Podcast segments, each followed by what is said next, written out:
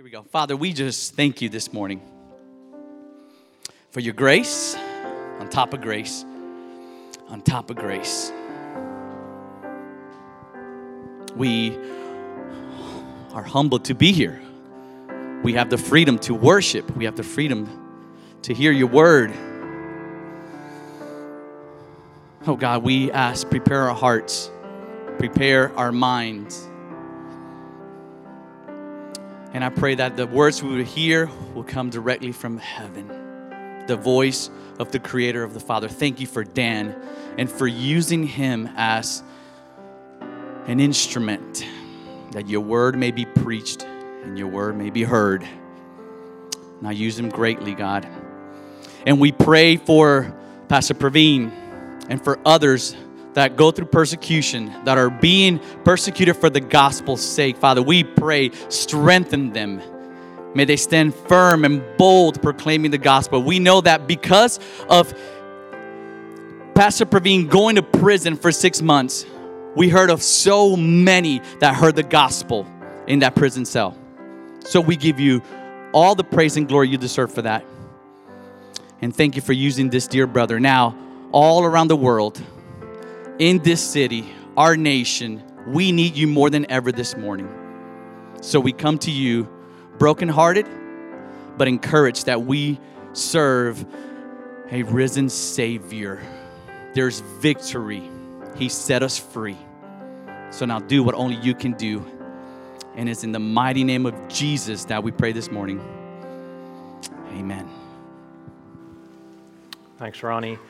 Uh, Richard is on vacation this week, getting much needed rest. Uh, Andrew was scheduled to preach this week, but uh, his family came down with stomach bug, and so he reached out to me this week, and I said I'd, I'd love to be up here again and preach. Uh, full of nerves, of course, but uh, grateful for the opportunity. Let me just pray real quick. Not that Ronnie's prayer didn't do it, but let me let me pray. It helps sort of helps calm my nerves a little bit. Father, we love you. I love to serve you. God, would you take this uh, loaf of bread and feed 5,000 souls this morning? I can't do it on my own. It's only through your power that it happens. Lord, I don't have the credentials to preach a message on suffering. Uh, so may these people hear you in these words and not me. In Christ's name, amen. So our text this morning is 2 Corinthians 4, verses 7 through 18. Uh, it's a text on suffering, as I said in my prayer, and it's, in my opinion, it's the most precise unpacking of the purpose behind Christian suffering. This passage shows both, both the paradox and the purpose in Christian suffering. Hence, my title, The Paradox and Purpose of Christian Suffering. And it's my prayer this morning that your suffering, that in your suffering, you will forever lean on this passage. Like this will be your go to passage as you endure Christian suffering throughout your life. Now, there's a tendency in the Christian life to lose heart. We all battle with this. We go through the suffering, through affliction, and we tend to want to lose heart in the face of this suffering. And so Paul makes what I like to call a battle cry here in the face of discouragement and suffering. And what is this battle cry? It's do not lose heart. Do not lose heart. He says that towards the end of our text this morning. He says, So we do not lose heart. Though our outer self is wasting away, our inner self is being renewed day by day. So we do not lose heart because there is purpose in our suffering. God will make your suffering count. That's sort of the overarching theme of this whole passage. God will make your suffering count. That is the promise. When we are tempted to feel like suffering is pointless or arbitrary, lean against this weighty, heavy promise that there is purpose in your suffering. The way I want to unpack our text this morning is by first uh, addressing the paradox of Christian suffering in verses 8 and 9, and then talk about the purpose of Christian suffering. And I want to show you that Paul makes the point here that, that there is there's purpose in your suffering now. He, he's making your suffering count now, not just in the future, which we're all sort of used to hearing, but your suffering is doing something now. And Paul's going to show us that. He takes an extensive amount of time doing that. then, of course, maybe some verses that we're familiar with, he's going to show us that our suffering counts in glory. Suffering has purpose now and it has purpose in the future. So let's talk about the paradox of Christian suffering. Paul, if you're familiar with 2 Corinthians 4, Paul just finished telling us about how we have this glorious message uh, of the gospel. That, that God has given us this glorious, beautiful message to carry around and tell people about Christ. That is by the mercy of God that we get to be ministers of this glorious news, this universe changing news. How we get to preach the gospel, and it's through the preaching of the gospel, in some strange way, God opens the eyes of the blind to see. That we get to do this. How beautiful and blessed must those people be who carry the good news. This is the paradox. Because those who knew Paul and knew of his ministry, so Paul was sort of glorying in the excellencies of his ministry. They also knew that he was suffering affliction for this ministry. It doesn't make sense. Why so much suffering for those who are called to be dispensers of God's grace? This is the paradox. Paradox, defined at dictionary.com, a statement that seems absurd but in reality expresses a possible truth. Seems absurd that God would allow his chosen vessels to be so weak, so susceptible to suffering. But this is the biblical reality. The Christian life is paradoxical because the Christian life is born out of the ultimate paradox, right? The, the murder of the perfect Son of God. Christ's death brought life. That's the paradox. His affliction brought comfort, his rejection brought our acceptance. Our affliction is not ultimate because Christ was. We need to anchor our hearts in this. Put your anchor deep in this that your suffering is not permanent because Jesus' was. Paul answers the paradox by reminding us that whatever we're suffering, whatever your form of suffering is, it is not permanent. And he does this in verses 8 and 9. He says, We are afflicted in every way, but not crushed, perplexed, but not driven to despair, persecuted, but not forsaken, struck down, but not destroyed. Struck down, but not destroyed afflicted but not crushed. Do you believe this? Is this, is this really true? Like for real? Some of you may feel this way right now. You feel forsaken.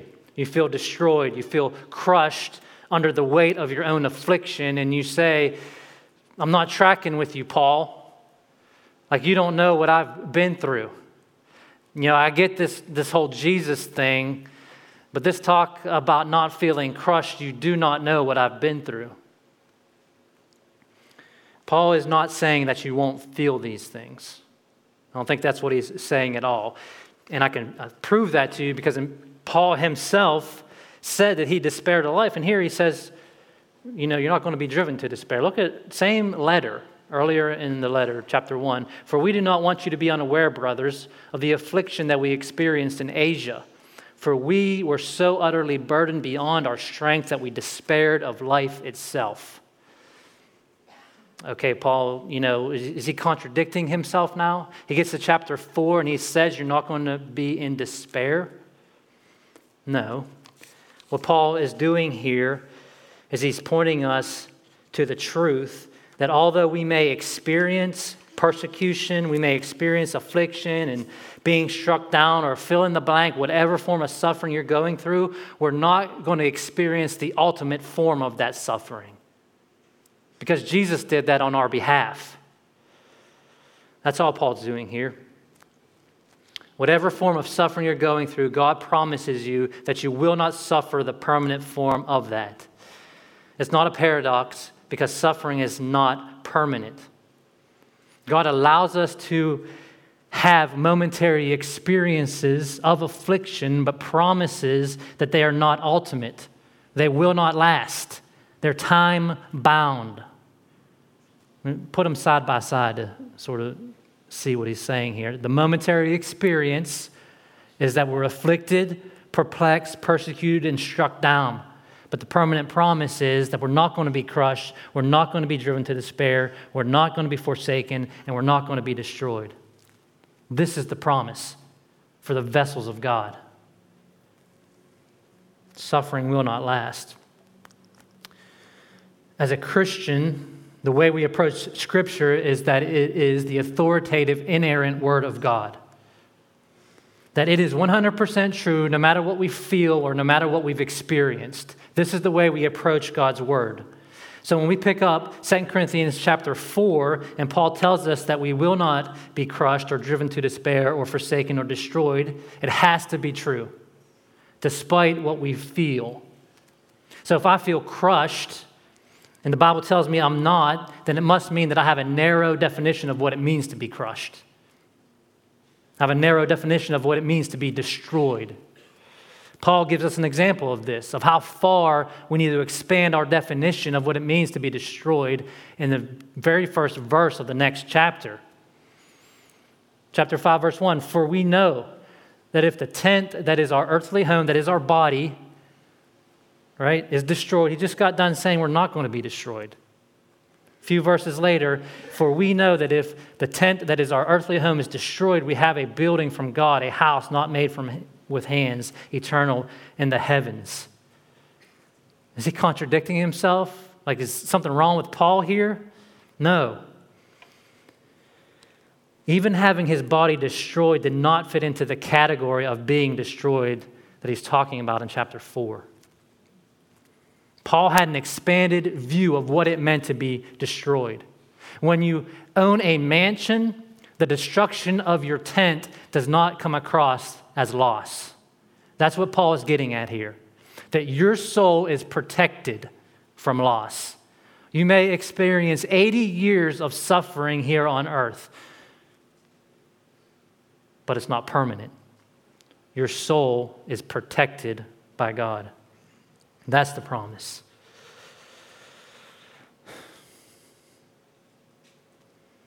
What we see is crushed, forsaken, destroyed, Paul says, no. No, you're not, because your soul is safe. Not that loss is easy or insignificant. The promise of not being crushed does not take away the hardship of the affliction, right? This is the promise. You have two elements in each of these. The first element is the affliction, is the hardship. And the second element is the promise. Just because we have this promise does not mean we're going to have it easy in our affliction. It's hard.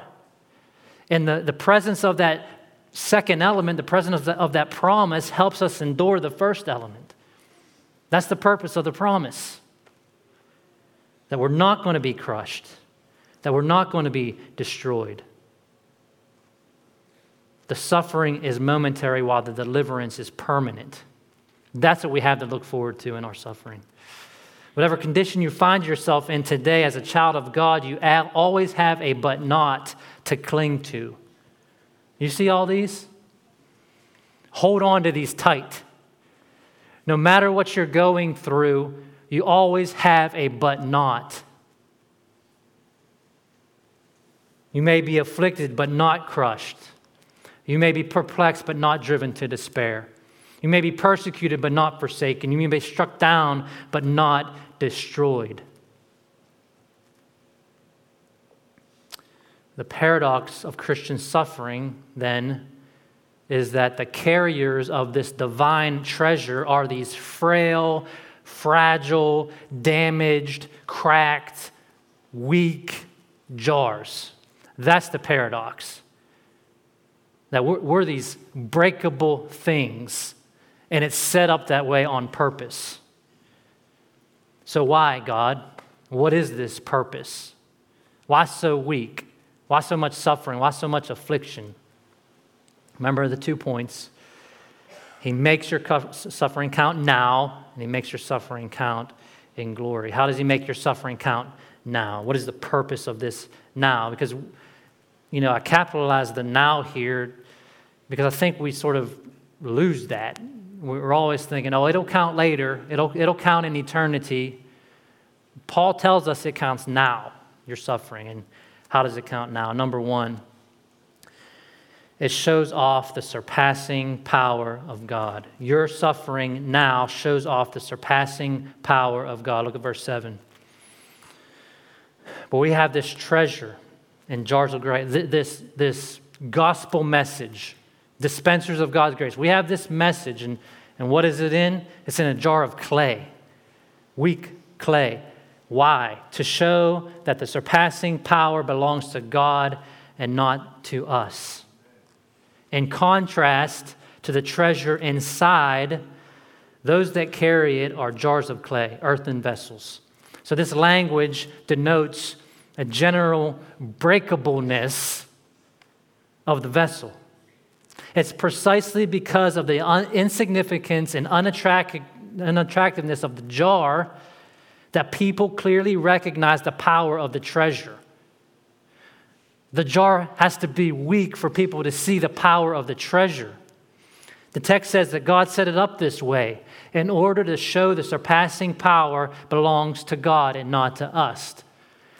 If we are seen as attractive and strong and put together and perfect and unblemished, then the risk is that people will think the power of the gospel is in us, which is going to send people to hell because we do not have the power to save.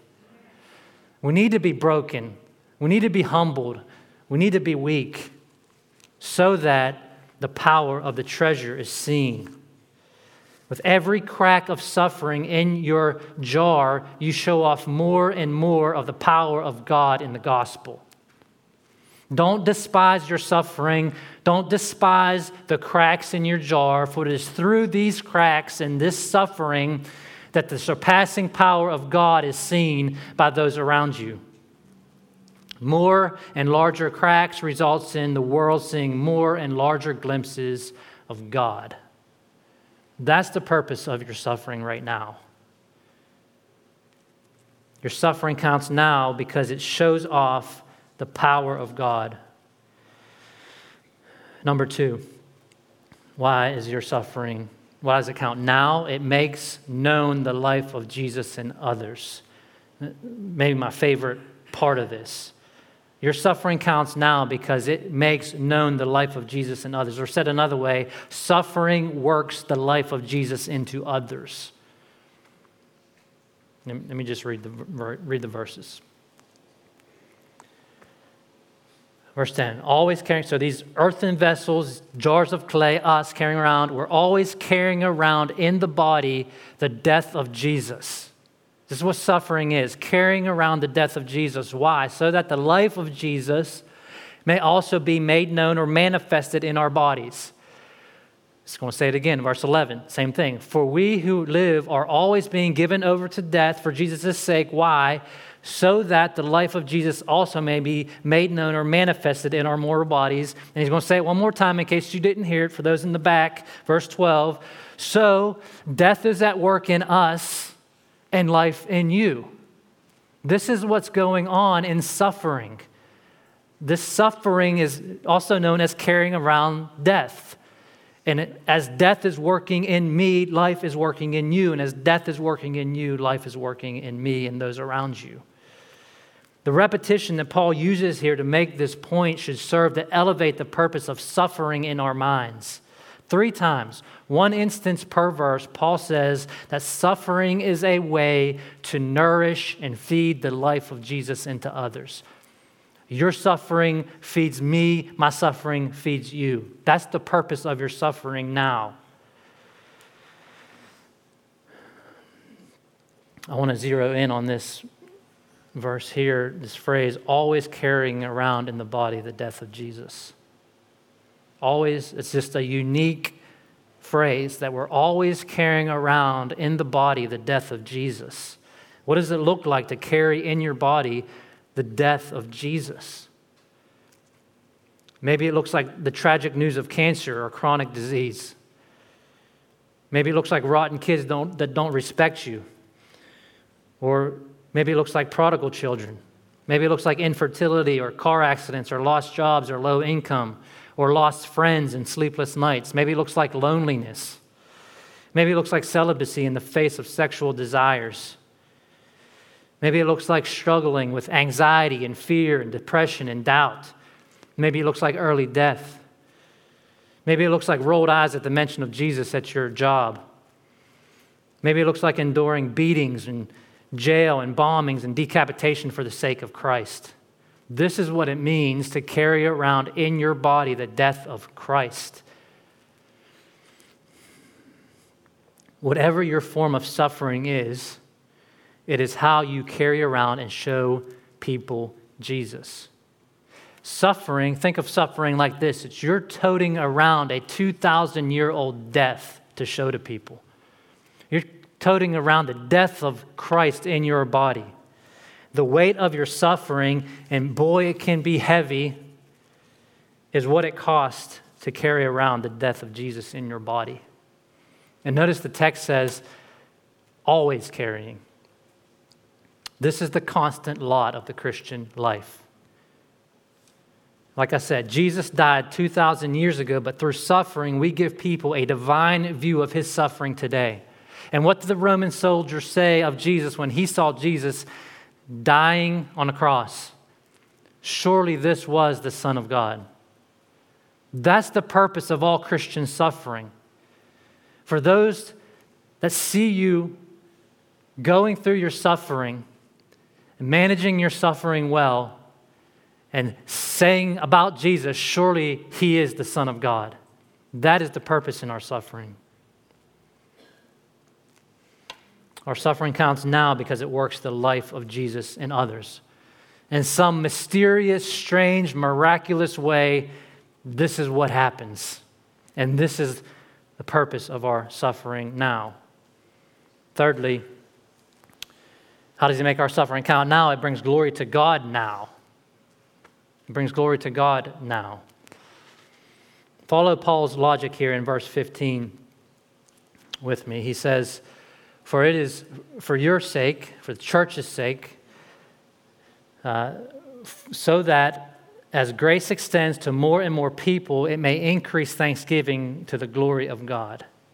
As grace extends to more and more people, it's multiplication, it may increase in thanksgiving and give glory to God. So follow his logic here, I put on the bottom. More suffering, we talked about this in the previous verses. More suffering brings more life because it works the life of Christ in others. And as it works the life of Christ in others, they receive grace, and that's where Paul picks us up here. So that as grace extends to more and more people, so more life brings more grace, more grace brings thanksgiving, it increases thanksgiving, and more thanksgiving brings glory to God. This is the golden chain between what you're going through now and God getting glory. This is how suffering works now to bring glory to God. Suffering brings life, life brings grace, grace brings thanksgiving, and thanksgiving brings glory to God. This is the chain. And it all starts with suffering. This is the movement that Jesus started, right? The movement of cross, then crown, cross, then crown, suffering, then glory, tears, then joy. This is the Christian life suffering, then glory, cross, then crown. Notice that Paul says at the beginning of verse 15 that it is for your benefit. It's not just talking individually, he's talking the, the church here. It's for the benefit of the church that it works this way. Not only is your suffering linked to God's glory, it is also linked to your neighbor's joy, right? Basically, my previous point. Through your suffering, God is shining the light of the gospel into others' hearts. And they become joy, joyful recipients of the permanent promise of life, and God gets the glory. Not just for you, it's for others. So your suffering counts now in a substantial way because it shows off the surpassing power of God. It works the life of Christ into others, and it brings glory to God now. The second way your suffering counts, let's move to future glory, is that he makes your suffering count in glory. Verse 17 and 18. Let's look at verse 17 first. Paul says, For this light and momentary affliction is preparing for us an eternal weight of glory beyond all comparison. One of my favorite verses. Uh, there's one version that says it like this was just beautiful words. For this momentary and light affliction of ours is producing for us an utterly incomparable degree, an eternal load of glory.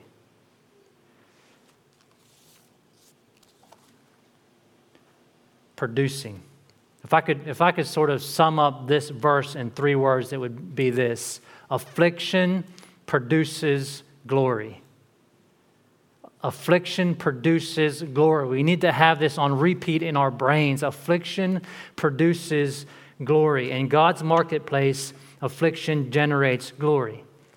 Like the manufacturing line that consumes a raw material in order to yield a more valuable end product, so too our lives are consumed the raw, with the raw material of suffering to produce a more glorious, more valuable end product. That's what God is after here. The end product of the Christian suffering is glory. Or said another way, Christian suffering is the divine manufacturing process for making eternal glory, unending eternal glory. Your suffering is time bound while the glory produced from it is not. Your suffering is finite. It's time bound to this earth. Time bound suffering produces glory that is not. That's what we're getting in our present suffering. In the manufacturing process, the finished good is always more valuable than the sum of its input costs, right? Otherwise, these raw material vendors would just sell to the general public. No, they sell to manufacturing companies. These companies put these raw materials together and then they sell a more expensive product and they make a profit. How much more valuable then is God's divine manufacturing process? How much more? Paul says incomparable. You can't compare these two things. The cost it took to get the end product, Paul says incomparable. Notice the two opposing propositions. You know, it's, it's, it's, kind of one of those things that blows your mind. You, light and momentary, and its opposite is eternal weight of glory. Light, momentary affliction, eternal weight of glory. In, in some mysterious way, light produces weight, and momentary produces eternal, and affliction produces glory. Light produces something heavy, momentary produces something unending, and affliction produces splendor. This is God's manufacturing process. Now, Paul is not being insensitive to our suffering here. He's not directly calling our hardships light and momentary, right? He's got etern- er, eternity in view. It's comparatively light. When comparing the hardest sufferings of earth to eternal glory, we can even see that suffering as light. This light to heavy and momentary to eternal view of affliction compared to glory is not something we seen, eh, that is seen. It's not something we experience like we go through the suffering. It's, oh, this is light. No. These are heavy things that we all go through, and they're, they don't feel light, and it doesn't make sense to us that even Paul is calling them light. That's why the chapter doesn't end here. He finishes this thought with verse 18, still continuing this same sentence that we see this suffering as light and momentary as we look not to the things that are seen, but to the things that are unseen. For the things that are seen are transient, but the things that are unseen are eternal. This view of suffering happens as we look forward in faith. Just like everything else in our Christian lives, it takes faith to view our suffering the way Paul is asking us to view our suffering. So don't weigh your hardships in the balance of what is seen or what is experienced. Weigh your hardships in the balance of eternity. Experience calls these hardships heavy and long, but faith calls them light and momentary. Faith in unseen future glory eclipses present suffering. Faith in unseen future glory helps us endure present suffering. That's what Paul is trying to get us to see and to look at. Now, there, there might come to our minds, comes, comes to my mind, maybe come, has come to your mind before as a suffering saint, maybe a thought like this God, reduce my present suffering, and I'll gladly give up some of this load of eternal glory. Like, I don't need all of that glory, an eternal load of glory. Just relieve some of my suffering now, and I'll gladly give up some of that future glory. I'll give up some of that future glory if it means that my son can walk again. I'll give up some of that future glory if you free me from this paralyzing anxiety. I'll give up some of this future glory if you mend my relationship with my father or fill in the blank. I'll give up some portion of future glory in order to relieve some of my present suffering. Legitimate. It's a, it's a fair plea if now, here's the big if. If your suffering only counts for your future glory, then that might be a fair plea, right? When we ask God for this trade, we have the foregoing of our own future glory in mind.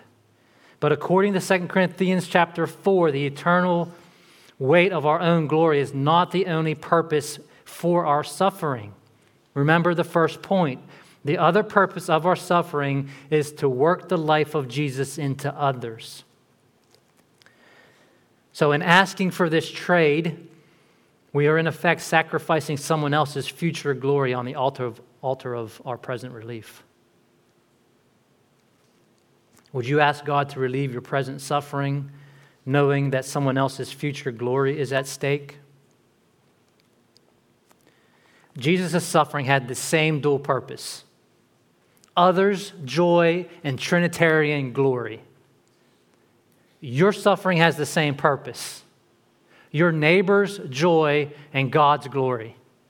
That's why we suffer. When we limit the purpose of our suffering to our own future glory, then we disconnect our suffering with His present purpose. In order to suffer well, we must understand it has a purpose now. Your suffering is worth it. None of your suffering will go to waste. It is all for your good, God's glory, and your neighbor's joy. Every bit of your affliction is producing glory. Every trace of grief is preparing for future splendor. Every instance of death in you is working life in someone else. Every speck of anguish is generating incomparable beauty. Every tear sowed will reap joy. That's the promise. It's not pointless or random or arbitrary, it's not meaningless or accidental. Your suffering is worth it, it has purpose. And so, Paul says, do not lose heart. Let's pray. Father, these are words that I hardly can speak. They're so heavy to even say in front of suffering believers. Uh, Lord, so let them seek deep into the hearts and the souls of everyone that hears it. Not because I said it, but because you said it. It must be true. It's hard for us to see. So give us faith to see that even the, the worst of suffering in your book is light and momentary. It's time bound and it's not permanent that we have a future glory that is beyond comparison that's coming. Would you settle the fears and the anxieties and the worry and the doubt in this room by the precious promise that our suffering counts not only in the future, not only for our own future joy, but for the joy of our neighbors, the joy for our brothers and sisters in Christ the joy of those that don't even know Christ yet. Uh, may we not despise our suffering. May Christ be seen through these cracks that you have ordained to be in our lives. May his power be obvious because of the suffering that you're asking us to go through. Help us to truly get that and understand that. Help us endure our affliction, knowing that we will not be crushed. Help us endure being struck down, knowing that we will not be destroyed. Help us endure being perplexed but not driven to despair. Keep us from despair, Lord, knowing that our soul is safe in you. So may we look to Christ today, who suffered the ultimate punishment and was raised from the grave to secure our eternal future and our eternal bliss. May you do that in this room and in our hearts. In Christ's name, amen.